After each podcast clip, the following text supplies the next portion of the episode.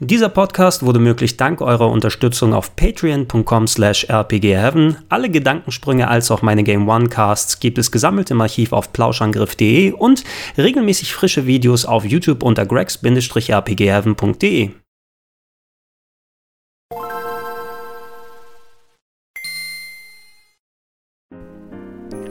Schönen guten Tag und Brille zurechtgerückt und herzlich willkommen zu Gregor Testet Alien Isolation. Nein, nicht Isolation, sondern Isolation. Ähm, das begleitende Review, den begleitenden Test zu dem Let's Play des großen Survival-Horror-Titels, den wir hier auf dem Kanal während des Schocktobers gehabt haben. Innerhalb des Let's Plays, falls ihr es verfolgt habt, habe ich natürlich einiges über das Spiel schon ausgesagt, aber ähm, ich denke, es lohnt sich nochmal jetzt nicht äh, speziell, oder besser gesagt speziell für alle Leute, die nicht jeden Teil dann gesehen haben, nochmal zusammenzufassen, jetzt wo ich auch das Spiel durchgespielt habe und es ein bisschen gesackt ist sozusagen, wo ich meine Gedanken mal formiert habe, das in einem Video zusammenzufassen, weil ich habe einiges über das Spiel auszusagen und es kann, glaube ich, auch schön als Kauf- oder Empfehlungshilfe dann für euch dann gelten, mal ein bisschen zusammengefasst, was über Spiel zu erfahren.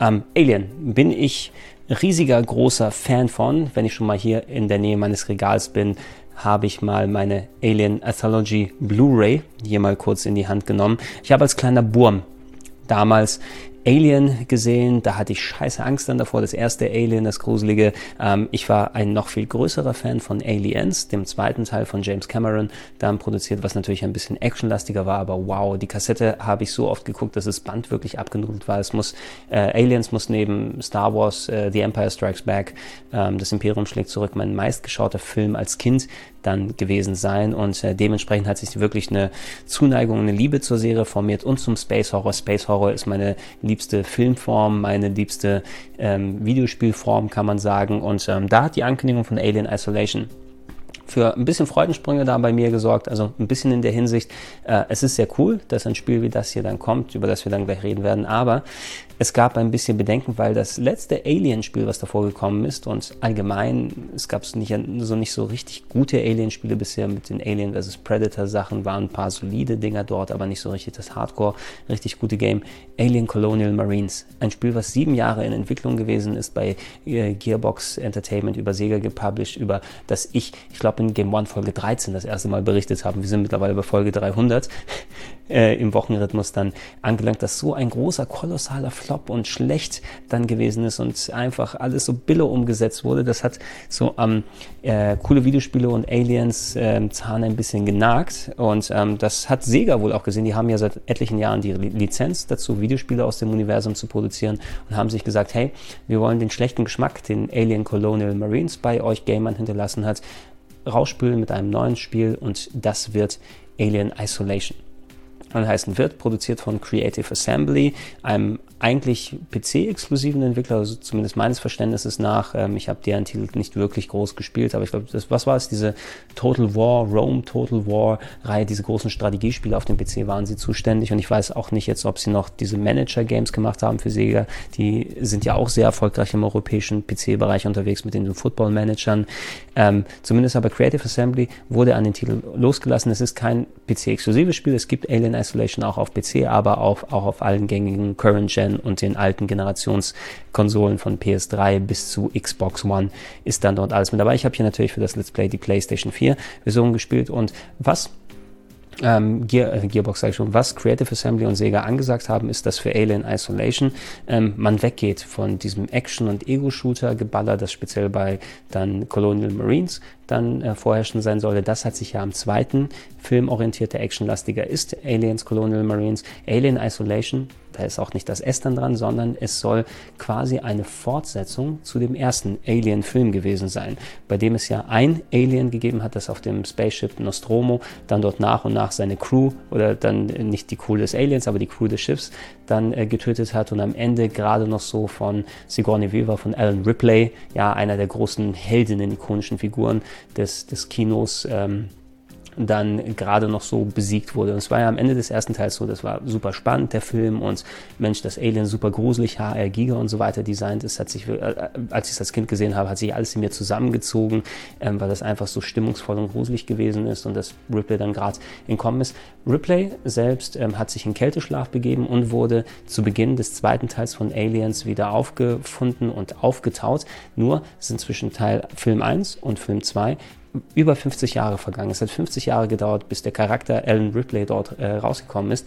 Ellen Ripley hat aber auch eine Tochter gehabt, eine Tochter namens Amanda. Und im Director's Cut des zweiten Teils sieht man, dass ähm, Ripley erfährt, dass ähm, ja, während sie im Kälteschlaf lag, äh, jetzt wo sie aufgewacht ist, ein paar Jahre vor ihrer äh, Ankunft, ihrem Wiedererwachen, ist Amanda Ripley verstorben. Ihre Tochter ist natürlich nicht im Kälteschlaf gewesen, sondern ähm, ist erwachsen geworden, ist als alte Frau dann gestorben. Es gibt dann eine wirklich berührende, eine wirklich traurige Szene. Ich weiß auch nicht, warum die nur im Director's Cut gewesen ist, weil das ultra viel Motivation für Ripley dann dort ähm, ergibt, speziell was dann später mit dem kleinen Mädchen Newt dann passiert, wo quasi Ripley ihre Muttergefühle wieder aufleben lässt und, und quasi ihre, den Verlust ihrer Tochter dann zu betrauern hat der ja für Ripley knall auf Fall gekommen ist. Es gibt eine super berührende Szene, wo sie dann eine Bildaufnahme oder ein Bild sieht und eine kleine Aufnahme von Amanda und wirklich sich von ihr irgendwie verabschieden muss. Kommt mir selbst fast die Tränen, wenn ich daran zurückdenke, weil es einfach so stimmungsvoll gewesen ist. Ähm, was aber zwischen diesen 50 Jahren mit Amanda Ripley passiert ist, haben wir bis auf dieses kleine Video nicht wirklich erfahren. Und da kommt Alien Isolation dann mit rein. Ähm, Amanda Ripley hat wohl auch nie wirklich verwunden, dass ihre Mutter jetzt verschwunden sein soll und hat versucht, sich auf, ihre, auf die Suche nach ihrer Mutter zu begeben. Und Alien Isolation spielt 15 Jahre nach dem Ende, oder waren zu knapp 15 Jahre nach dem Ende von Alien 1, dem Film. Und es geht darum, dass ähm, der Flugschreiber der Nostromo gefunden wurde. Nostromo, das Schiff, wo Alan Ripley gewesen ist, das explodiert ist am Ende des ersten Teils. Und der Flugschreiber ist ja das Gerät, was dann aufzeichnet, was damit passiert ist. Ein Lebenszeichen ihrer Mutter ne, von, von, von Amanda Ripley. Und Amanda Ripley arbeitet für Wayland Yutani, glaube ich, das ist die Firma, die dann ähm, äh, dafür zuständig ist, sozusagen, die, den, die, die Nostromo in ihrer Flotte hatte, das Schiff, auf dem Ripley, Ellen Ripley unterwegs gewesen ist und dass die Aliens dann studieren wollte eigentlich und so weiter und so fort. Also die böse Ultra Corporation, die schickt Amanda Ripley zusammen mit einem Team auf ähm, eine ähm, entferntes Space Station namens Sevastopol, ähm, die anscheinend den Flugschreiber gefunden hat. Da ist jemand mit dem Flugschreiber dorthin gekommen und hat den der Nostromo dorthin gelegt. Sie soll den Flugschreiber zurückholen, damit Wayland Yutani erfährt, was mit der Nostromo passiert ist. Ja, vor 15 Jahren ist sie verschwunden und keiner hat eine Ahnung, was dann damit ist. Und natürlich Amanda Ripley will das damit verknüpfen, wenn sie sagt, hey, das ist ein Lebenszeichen meiner Mutter, ich muss dahin, ich muss rausfinden, was mit ihr letzten Endes passiert ist kann ja nicht einfach so als Vollweise dann hier so sein. Und man, man äh, geht in die Fußstapfen jetzt von Amanda Ripley, die wohl im Spiel so Mitte 20 oder sowas dann ist. Ja, wenn man das so umrechnet, wird es wahrscheinlich hier und da dann passen,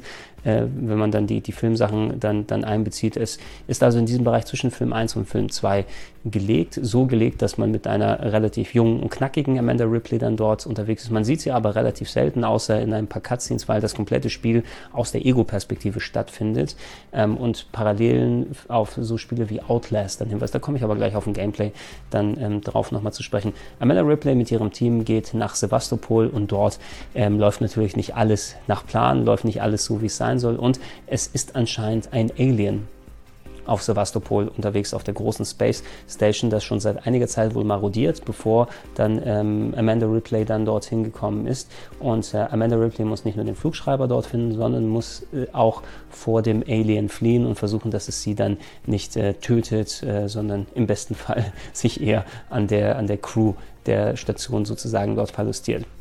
Ja, das Spiel selbst ist angelegt als Survival-Horror-Game aus der Ego-Perspektive dort gesehen. Das meine ich so Parallelen mit Outlast. Outlast ist ja auch ein Game, was aus der Ego-Perspektive dann gemacht wird. Viele, speziell PC-Horror-Games, funktionieren ja jetzt aus der Ego-Perspektive. Auch PT, auch Silent Hills, den, die, die spielbare Demo, hat aus der Ego-Perspektive stattgefunden. Und das war zum Beispiel für mich eine Sache, das hat enorm dazu geholfen, da wieder eine gruseligere Stimmung entstehen zu lassen. Weil wenn du Third Person die Over-Shoulder-Perspektive hast und so diese no normale Over-Shoulder Kamera dann aufwendest, dann nimmt das doch schon ein bisschen was an der Stimmung her. Und wenn man das Gefühl aber hat, dann wirklich mittendrin zu sein, durch die Augen des Charakters zu gucken, aus der Ego-Perspektive, macht das noch ein bisschen immersiver. Bei Outlast war man eben in einem Sanatorium unterwegs, wo lauter Freaks waren und die einen aufessen wollten und man musste durch äh, den Sucher seiner Kamera gucken, die als Nachtsichtgerät funktioniert hat und versucht, sich im Dunkeln an denen vorbeizuschleichen. Das war also super gruselig. Oder in, in Slender, wo man in der Ego-Perspektive nicht nach hinten blicken soll, bevor der Slenderman dann eingreift und umbringt. Oder wie ist dieses andere Spiel, wo man zwinkert, wo der Charakter zwinkert aus der Ego-Perspektive, man zwinkert dort und nach jedem Zwinkern befinden sich die Monster an einer anderen Stelle oder so. Auch super gruseliges Konzept. Ne? Und das versucht ein bisschen dann so drauf zu gehen, dass ähm, Ripley dort ihre Mission machen muss, äh, Amanda Ripley und den Flugschreiber finden und was auch immer dann alles dort passiert. Aber das eine Alien, was sich dann dort befindet, ähm, es verfolgt einen. Es ist irgendwie immer in der Nähe und äh, man muss sich durch Vorbeischleichen, durch das Alien ablenken und an der anderen Seite vorbeigehen. Und es bleibt natürlich nicht nur beim, beim Finden des Flugschreibers, sondern da sind etliche andere Sachen, die dann dort passieren. Wird es so eine Art großes Katz-und-Maus-Spiel dann dort gemacht. Ein, ein überstarker Gegner, also nicht diese vielen, vielen Aliens, die man einfach mit zwei Shotgun-Schüssen dann tötet und das war's und so weiter gesehen, sondern ein wirklich unbesiegbarer Gegner. Es gibt auch keine Möglichkeit, dieses Alien zu töten innerhalb des Spieles. Es gibt Waffen, mit denen man sich wehren kann oder kurzzeitig das Alien verscheucht. Das findet man aber erst relativ später im Spiel wieder, wo man zumindest eine Überlebensmöglichkeit dann hat. Für den Großteil des Spiels ist es aber so, sobald das Alien von einem äh, erfahren hat oder es einen entdeckt hat, wenn man sich nicht gut an dem vorbeigeschlichen hat oder es nicht vernünftig abgelenkt hat, ähm, kommt es her und tötet einen. Hat, man hat keinerlei Überlebenschance und es ist wirklich der große Riesenstalker, der da unterwegs ist. Es gibt auch keine Checkpoints, man muss immer manuell einen Savepunkt machen. Das hat echt viel Anspannung dann reingebracht ins Spiel. Von einem Savepunkt schon, ach, endlich ist der nächste Savepunkt da. Oh Gott, oh Gott, oh Gott, oh Gott. Ja. Weil dann die Angst immer da ist, dadurch, dass das Alien wirklich sehr unberechenbar dann auftaucht. Man kann auch sehr schnell dann dort verlieren. Ne? Und es gibt ja nichts gegen dieses Stalker-Konzept dann dort auszusetzen, was sich Creative Assembly zusätzlich auf die Fahnen geschrieben hat und was dem Spiel ähm, in positiver, aber auch in negativer Hinsicht dann, ähm, wo es einen Impact aufs Spiel hat, ist, dass das Alien ungeskriptet, ich mache mal Anführungsstriche dazu, aber nicht wirklich nach klassischen Scripts dann ablaufen soll und einsuchen. Also nicht, man befindet sich an Stelle X und dort ist äh, gescriptet im Spiel, dass äh, das Alien jetzt von rechts reinkommt und man von da sich verstecken muss, sondern das Alien ist permanent unterwegs, wenn man in einer Location ist, die, ist, die sind meist recht weitläufig gemacht, ne, dass man verschiedene Gänge durch kann und viele Türen es gibt, wofür man vielleicht erst die Schlüsselkarten finden muss und da Rätsel lösen muss, aber das Alien ist meist in der gleichen Location unterwegs, mal läuft es oben durch die Luftschächte, mal läuft es irgendwie dann in den normalen Gängen dort entlang und ähm, ist anscheinend relativ autark unterwegs. Es ist eben, wie gesagt, nicht so programmiert, dass es an bestimmten Stellen dann auftaucht. Es gibt ein, zwei Stellen im Spiel, wo es dann doch an einer richtigen, also wo es dann gewünscht ist, dass es Cutscene-mäßig irgendwo dort auftaucht. Aber in den meisten Fällen ist es so, das Alien wird losgelassen, seine KI wurde vorprogrammiert, man selbst wird in diese Location losgelassen, man muss seine Aufgaben erledigen, ohne dass das Alien einen sieht und es stapst und trapst dann umher, hört irgendwo vielleicht im Hintergrund ein paar Sachen. Es sind oft auch andere Menschen dann dort oder Roboter, Roboter, die merkwürdigerweise, also wenn es, wenn das Alien andere Menschen sieht, tötet es die dann, weil die sich nicht so gut verstecken können wie ich. Aber wenn es andere Roboter und Selbstschussanlagen und, na gut, Selbstschussanlagen nicht, aber das waren dann so äh, Stolperfallen, wo dann die Alarmanlage dann gemacht wird, die löst es nicht aus. Warum auch immer, das fand ich sehr merkwürdig, Creative Assembly. Warum ähm, reagiert ein Bewegungsmelder auf mich, aber nicht auf das Alien oder auf Roboter? Was ist das Komische? Was soll denn das? Das ist sehr, sehr merkwürdig dass das dann äh, nicht funktioniert. Ähm, das Alien fungiert nach einer eigenen KI dann durch und das hat einerseits den positiven äh, Vorteil, was jetzt das Gameplay selbst angeht, dass das Alien so unberechenbar wird, dass man nicht wirklich nach Schema F das wegarbeiten kann, sondern man muss aktiv agieren und reagieren, okay, das Alien ist jetzt in die Richtung gegangen, vielleicht hätte ich auf der anderen Seite noch einen Störungsmelder oder na, besser gesagt so einen Geräuschemacher dahin packen können, damit es dorthin läuft, damit ich an dem vorbeischleichen kann und alles. Also man muss wirklich dann versuchen, mit dem Alien dann irgendwie eins zu werden in der Hinsicht und dann schauen, dass man sich vernünftig an dem vorbeischleichen kann. Aber das bringt gleichzeitig so eine Unberechenbarkeit dort mit rein, weil das Alien, dadurch, dass die KI nicht wirklich gestrippelt ist und das, das Ding einfach nach Gutdünken wirklich reagiert, du siehst es vor dir herumstapfen, du versteckst dich gerade unter einem Tisch, es läuft dort nach links entlang, okay, ähm, ich versuche jetzt mal, mich rechts vorbeizusteigen. Das Alien kann sich genauso gut entscheiden, einfach im ersten Moment, ohne dass es was gehört hat. Okay, ich bin genug jetzt nach links gelaufen, ich laufe jetzt erstmal nach rechts rum. Was vielleicht realistischer wäre, wenn du dort ein Wesen hättest, was nach Gutdünken agiert und nicht immer nach logischen äh, Gesichtspunkten, aber einfach dann für Unberechenbarkeit und einfach sehr viele Game Overs dann sorgt. Ne? Und ähm, oft hast du dann so Situationen, du versuchst dann alles das Beste zu machen, bist aber im letzten Moment durch irgendeine unberechenbare Aktion des Aliens, einen unberechenbaren Gedankengang, einen Weg dann dort abgeschnitten und dann ist teilweise, wenn du nicht richtig den Safe erwischt hast, einfach mal so 20 Minuten bis 30 Minuten von deiner vorsichtigen Planung dann hinweg und ähm, das hat bei mir im Laufe des Spiels dann dafür gesorgt, ich habe am Anfang versucht, mich immer noch sehr, sehr langsam daran vorbeizuschleichen und eher gesagt, okay, auf Nummer sicher gehen, in Spinde verstecken, unter Tischen, sich nicht bewegen, wenn es in der Nähe ist. Man hat später dann auch den Motion Tracker, der sehr, sehr wichtig ist, der klassische, den man hochhalten kann, um zu sehen, bewegt sich was in der Nähe oder nicht. Man muss dann sehr, sehr viel mit dem dann äh, dort agieren. Ich habe versucht, das noch relativ ähm, so wirklich, wirklich super vorsichtig dann dort, dort, zu machen, aber dass ich die Unberechenbarkeit des Aliens einfach ähm, nicht wirklich zu 100% auf meinen Spielstil übertragen ist. Es hat sich einfach auch oft gelohnt, okay, das Helden ist jetzt in die Richtung gelaufen. Es lohnt sich einfach, wenn ich jetzt einfach mal nicht jetzt direkt laufe, man kann zwar laufen, aber dann hört das Alien ein, aber okay, ich stehe auf und gehe jetzt. Und ähm, oft hat äh, der direkte Approach dafür gesorgt, vielleicht werde ich ein oder zweimal gekillt, aber ähm, dann habe ich diesen einen Abschnitt in fünf Minuten geschafft und nicht in 25. Äh, es wird begünstigt sozusagen, dass man so. Es klappt nicht immer und so weiter, aber ich bin da wesentlich Forscher irgendwann gewesen mit dem Alien und habe dir gesagt, hey, ich probiere es so, anstatt mich jetzt quälend da so durchzuschleichen, ähm, weil ich hoffe, dass, dass, ich in fünf Minuten beim nächsten Save bin und nicht, dass ich 20 Minuten arbeite und dann kurz vor dem Save nochmal gekillt werde, weil da irgendwie die KI entschieden hat, dass nicht jetzt.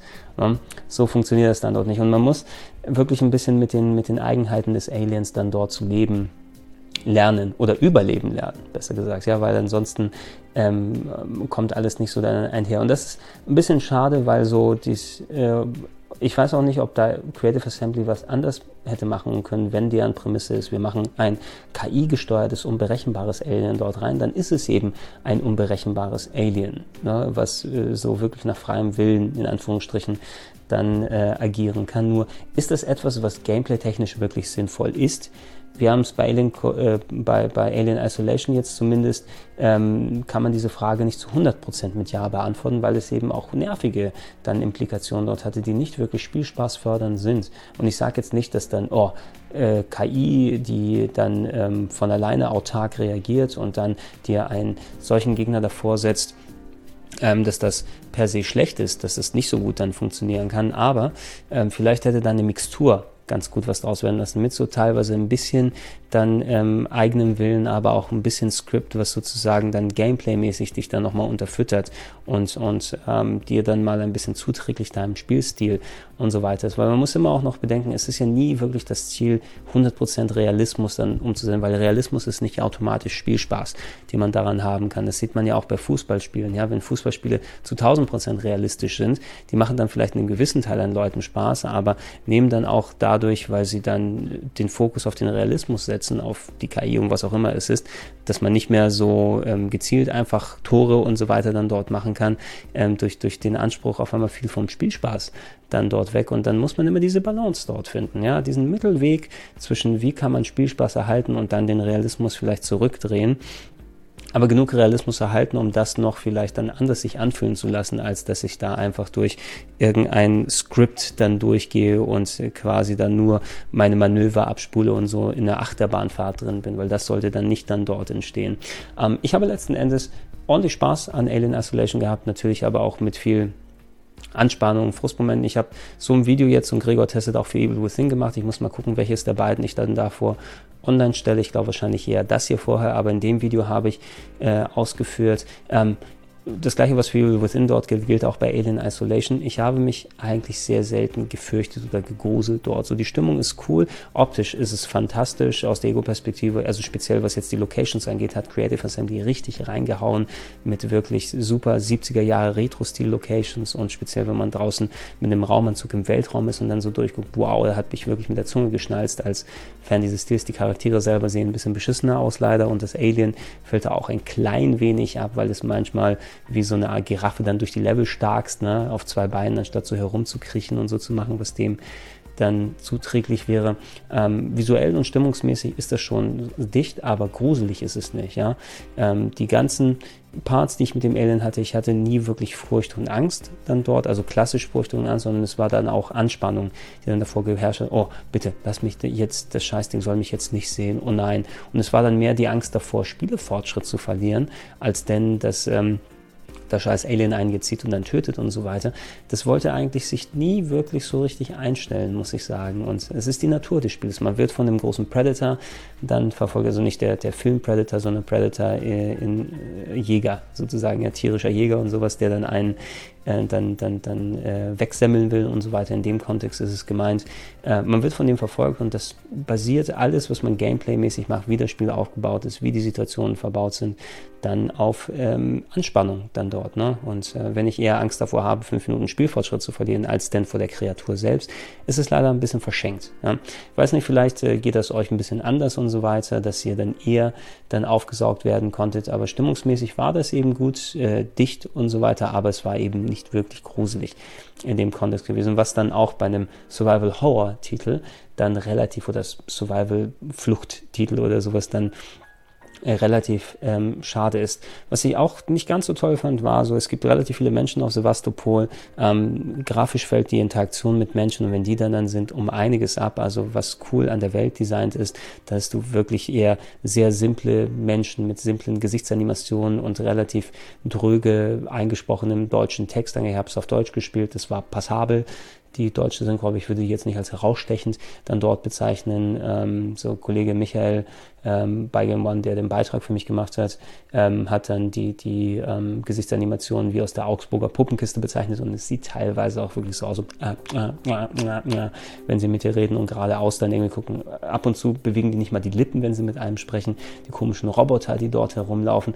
Man hat viel mit solchen menschlichen Gegnern und anderen Leuten dann, äh, also Gegnern und Nicht-Gegnern zu tun oder auch, dass man sehr viele Passagen, wo nicht das Alien dann da ist, auf einmal gegen solche sogenannte Hiwis, die heißen wirklich Hiwis, im Spiel Roboter äh, dann sich erwehren muss, die einen dann auch sehr schnell killen können, wenn man nicht gerade einen Elektroschocker dabei hat oder ein Bolzenschussgerät, mit dem man in den Kopf dann schießen kann. Obwohl die sind wenigstens schön creepy, weil die dann immer dich umbringen wollen, dabei aber auch schön höflich bleiben. Lassen Sie mich bitte jetzt ihre, Ihr Genick brechen. Dankeschön. Na gut, so direkt führen Sie es nicht aus, aber das dabei ist. Ähm, solche eher klassischen Gegner und so weiter, auf die hätte ich auch dann verzichten können. Ähm, vor allem, wenn man bedenkt, dass das Spiel ziemlich viel zu lang ist. Ja, also ähm, wie viel habe ich fürs Durchspielen gebraucht? So 14, 15 Stunden und sowas. Man kann natürlich auch ein bisschen länger Zeit dann dort mit verbringen. Auf normal. Ich schätze, auf hart wird es noch ein bisschen kniffliger, weil das Alien dann einen viel leichter hören kann und dann einen sofort dann direkt umbringt. Aber es macht ja inhaltlich keinen Unterschied und ähm, du schraubst damit eher die Spielzeit und den Frust dann eher hoch und nicht daneben dann den Spielspaß, wenn du dann das wirklich auf hart dann machen willst. Da hätte ich jetzt nicht das Gefühl gehabt, dass ich da persönlich groß was verpasst habe. Es ist halt auf normal für mich es war frustig genug, aber auch eben ähm, nicht so super duper schwer genug, als dass ich mich dann nicht vernünftig das Spiel dann äh, arbeiten kann. Das Pacing ist relativ gemächlich und man äh, fängt irgendwann mal an, mehrfach durch Gegenden zu gehen, durch die man schon gegangen ist. Da gibt es ein so Hub-System, wo man mit einer Eisenbahn von einer Location in die andere fährt und ich muss dahin, ich muss da jetzt was machen, da. Das typische Backtracking, was so bei Metroid-Spielen da gewesen wäre, aber ohne dann wirklich die Location-mäßige Abwechslung so hoch und inhaltliche Abwechslung so hoch zu halten, dass das die Spannung noch aufrechterhalten wird. Und ich hätte da auch gut mit bis zu einem Drittel weniger an Spiel gut anfangen können. Gerade gegen Ende hin fängt es an, sich ordentlich zu ziehen. Und dann sagt man, jetzt ist auch mal gut. Ne?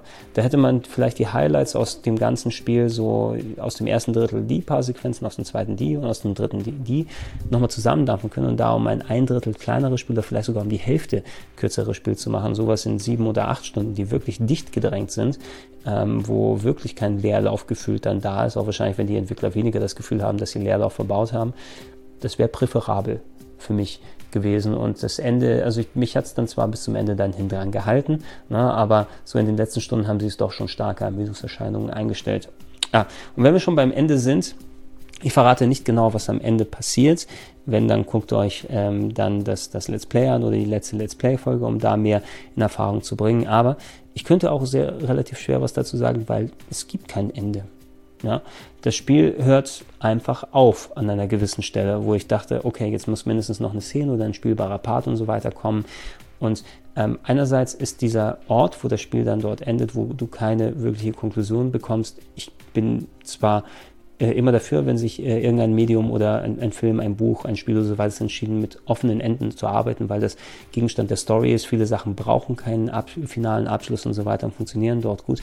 Alien Isolation endet aber einfach und das Gefühl, entweder die letzte Cutscene ist nicht richtig fertig geworden oder da soll in dem Sequel nochmal was aufgegriffen werden, um da was zu machen, obwohl es ein bisschen scheiße ist, dass man so lange an dem Spiel dran sitzt und eine wirklich finale Konklusion zumindest in der einen oder anderen Art dann haben will und das an der Belohnung am Ende was wegnimmt, dass es einfach dann abhört und die, die, die letzte Seite dann nicht mehr erzählt der Geschichte, die man eigentlich hören will. Oder ist es eben noch ganz verwerflicher, nicht nur, dass es für ein Sequel irgendwie aufgespart wird, sondern dass das richtige Ende per DLC danach kommt. Kauft euch diese Mission für 5 Euro extra. Haben sie ja schon jetzt hier gemacht, dass man Pre-Order-Bonus, wenn man eine Bonusmission auf der Nostromo spielen will, wo sie die richtigen Schauspieler fürs Voice-Acting mit Sigourney Weaver, Tom Skerritt und sowas fast alle nochmal hergeholt haben und nochmal gemodelt haben, dann, dass man auf der alten Nostromo was spielen will, was ein super Highlight wäre, was nicht im Originalspiel so vorhanden ist. Man hätte vorbestellen müssen. Wenn jetzt das Ende auch noch als DLC reingereicht wird und du deswegen keine Konklusion im Spiel erfährst, damit Sega ein bisschen mehr Geld machen kann, dann sage ich pfui. Ja? Ihr lasst das Ende raus, macht das Spiel aber selbst eigentlich zu lang. Äh, und ähm, da soll man euch noch dafür danken. Das ist irgendwie schwierig. Ne? Und das ist schade, weil ich mochte das Spiel gerne. Ich möchte es auch jetzt hier nicht so abkanzeln in der Hinsicht oder so. Aber es ist trotzdem so sauer aufgestoßen, speziell gegen Ende hin. Da hätte man echt nochmal ein bisschen delikater mit der Situation umgehen können. Vielleicht wenn jetzt nie wieder was zu Alien Isolation kommt, weder ein zweiter Teil noch ein DLC-Update, noch, wo das Ende irgendwie finalisiert wird. Es muss nichts erklärt werden, es muss nur beendet werden. Es ist nicht so, dass man sich fragt, what the fuck ist hier passiert, sondern mehr, okay, und weiter. Ne? Ähm, wenn dann aber nichts wirklich mehr dann dazu kommt, dann kann man vielleicht in vier oder fünf Jahren kann ich dann das Ende anders wertzuschätzen wissen, weil es hat schon wirklich Eier, ein solches Spiel auf die Art zu beenden, wie es dann dort zu Ende gegangen ähm, ist. Ähm, aber heute denke ich eher nicht daran, oh, ihr habt euch ja was getraut, was damit zu machen und hm, das regt mich jetzt irgendwie zum Nachdenken an, sondern das Einzige, was ich denke, ist, ihr wollt Geld von mir haben mit dem Sequel oder DLC, der kommt. Ja, Sega, enttäuscht mich da bitte nicht. Abschließend gesagt, hey, ich hatte Spaß mit ähm, Alien Isolation. Es war nicht ganz das versprochene Highlight, was Sega dort angekündigt hat. Das gruseligste Spiel aber ich habe mich wirklich nicht gegruselt, ich war angespannt viel und das Alien hat durch seine unberechenbare Natur dann eher am Spielspaß genagt, als dem wirklich zuträglich gewesen. Speziell, wenn man auch später dann die Waffen hat, gegen die man, mit der man das Alien in die Flucht schlagen kann, ähm, nimmt es enorm viel an der Anspannung weg und man hat wieder so einen Safe-Button gefühlt. Ne? Oh, das Alien kommt, na gut, pff, kurz mal die Waffe äh, dann benutzt und dann ist es weg und ich habe wieder ein bisschen die Möglichkeit, mich davor äh, zu bewahren und davor zu flüchten. Also ist da speziell im zweiten oder ab dem ersten Spieldrittel in Richtung der Hälfte hin, wenn man diese speziellen Waffen dann hat, auch ein bisschen so die Anspannung raus. Es hat seine Fehler. Insgesamt war es aber auch ein, ein, eine gute Unterhaltung. Es wird, denke ich, auch mal in der Top 11 des Jahres bei mir landen. Wo genau es landet, muss ich mich aber noch hinfühlen. Ich denke, als Alien-Fan sollte man speziell wegen der Stimmung und des Visuellen es sich einmal angucken, weil stimmungsmäßig hat es wirklich schön angefangen. Da sind ein paar echt tolle Reminiszenzen an den ersten Alien-Film dabei und spielbare Sequenzen, die man sich nicht entgehen lassen sollte, was da an Set-Design gemacht wird. Das Set-Design ist mit das Beste, äh, speziell auf der PS4, auf hochauflösenden Konsolen, beim PC schätze ich es mal auch, ähm, wo das richtig mit 1080p dann glänzen kann. Ich habe jetzt die Last-Gen-Version nicht gesehen, da ist es wahrscheinlich ein bisschen weniger da. Das sollte man sich nicht entgehen lassen. Ne? Diesen Retro-Schick, aber auf HD-Grafik gemacht und alles drumherum, das ist schon ziemlich cool. Und ähm, ich habe es überhaupt nicht bereut, es durchgespielt zu haben. Mir hat Spaß gemacht. Es hätte aber noch geiler sein können. Okay, lass uns dieses Review, diesen Test mal hier beenden. Ihr könnt in die Comments gerne reinschreiben, wie habt ihr Alien Isolation gefunden? Habt ihr es nur hier bei mir geschaut oder irgendwo anders Let's Play-mäßig dann begutert? Habt ihr es selber gespielt? Was sind die Erfahrungen, die ihr mitgenommen habt? Und was würdet ihr euch von einem Sequel denn so wünschen, was man anders machen könnte an dem Spiel? Da wäre ich sehr gespannt, wenn ihr euch in den Comments mal auslasst. Ich bedanke mich fürs Zuschauen. Ich hoffe, ihr seid beim nächsten Mal wieder dabei. Bis dahin, ciao, ciao.